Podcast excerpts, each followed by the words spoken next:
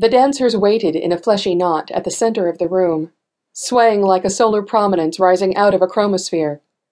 The drummer's hands descended in third prime. Thump, thump, tap, tap, tap. And the dancers spiraled out in Fibonacci. Thump, thump, thump, tap, tap, tap, tap into fourth prime. And they lifted their hands, rolled their hips, and fell into pi. Griff stepped forward, his djembe heavy between his legs, and slapped the rim, loud and fast a fifth prime signal to begin the polyrhythm. Eris' emerald feet flashed, and her dancers followed. Female and male, chlorophylloids, emerotics, ecdysials, and mules, a representative few of the many afflicted branches on the human tree. The rhythm split into four. Two shunts knelt in the hourglasses of their horizontal drums and held the first prime heartbeat with skeletal hands. It was all they could manage, but like most of their people, they were fierce in the face of their frailties. The other drummers divided the primes between them as the dancers locked arms, whirled in a circle, and sent their orange robes whipping about their knees. Several minutes passed. Hands and feet darkened with heat, and they all fell as a single being into the no mind of perfect cadence. Griff signaled again, and the drummers transitioned to fifth prime monorhythm together. The dancers fanned out, spun in place, forced the both entheogen from belly to blood to brain, where it uncoupled flesh from spirit. Then their bodies dropped to the floor, and their souls journeyed down into Grandmother Mlkevejen's belly. The drummers returned to First Prime, and Griff went to stand in the observation cloud while he played, looking up. Above the remembrance of dissidents, the Yost string engine loomed, many millions of kilometers in diameter. Around and through the spokes of its wheel, a parade of suns moved like puppets in a bright fog. When it went online, if it ever went online, it would drop to the edge of the accretion disk and employ the galactic supermassive like a mighty battery powering applications in string physics, just as the Bodhuven had tried and failed to do so long ago. And the dissidents will be crushed by the gravity tides between them.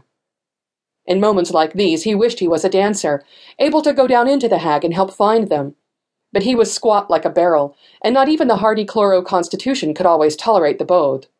Besides, those that took the entheogen grew detached from the world in time and required constant care. Not a good way to live. So he trusted instead the drum, the dancers, and the information they brought back from the journey. One of them arched his back and cried aloud, The path! Watching the red twins rise! Locations were good. Griff regarded the scribe, another shunt of considerable age. Her bald head bobbed between the displays her implants projected as she added the young man's utterance to the Path's record of findings. There were two boats trapped near the event horizon the Path of Foregoers and the Genome Fount, both names the boat speakers had given them. Was this dancer seeking the path? Had he found anything new? Another dancer's head lolled. Her flaxen hair spilled over the young man's putrescent and peeling leg, and her sightless eyes darted in the dimness. So loud. Don't be afraid. Is that a dolly? He wondered what she was hearing. Some sought coordinates, but others walked among the dissidents, whispering reassurances with soul mouths, wrapping soul arms around frightened children. They reported it was like walking through a family portrait where all the faces were fixed in a scream, and often returned from the grandmother shaken and if some unsympathetic outsider reminded them that the Bodhuven had been misanthropic slave owners who deserved to die, they would say that it wasn't their place to judge.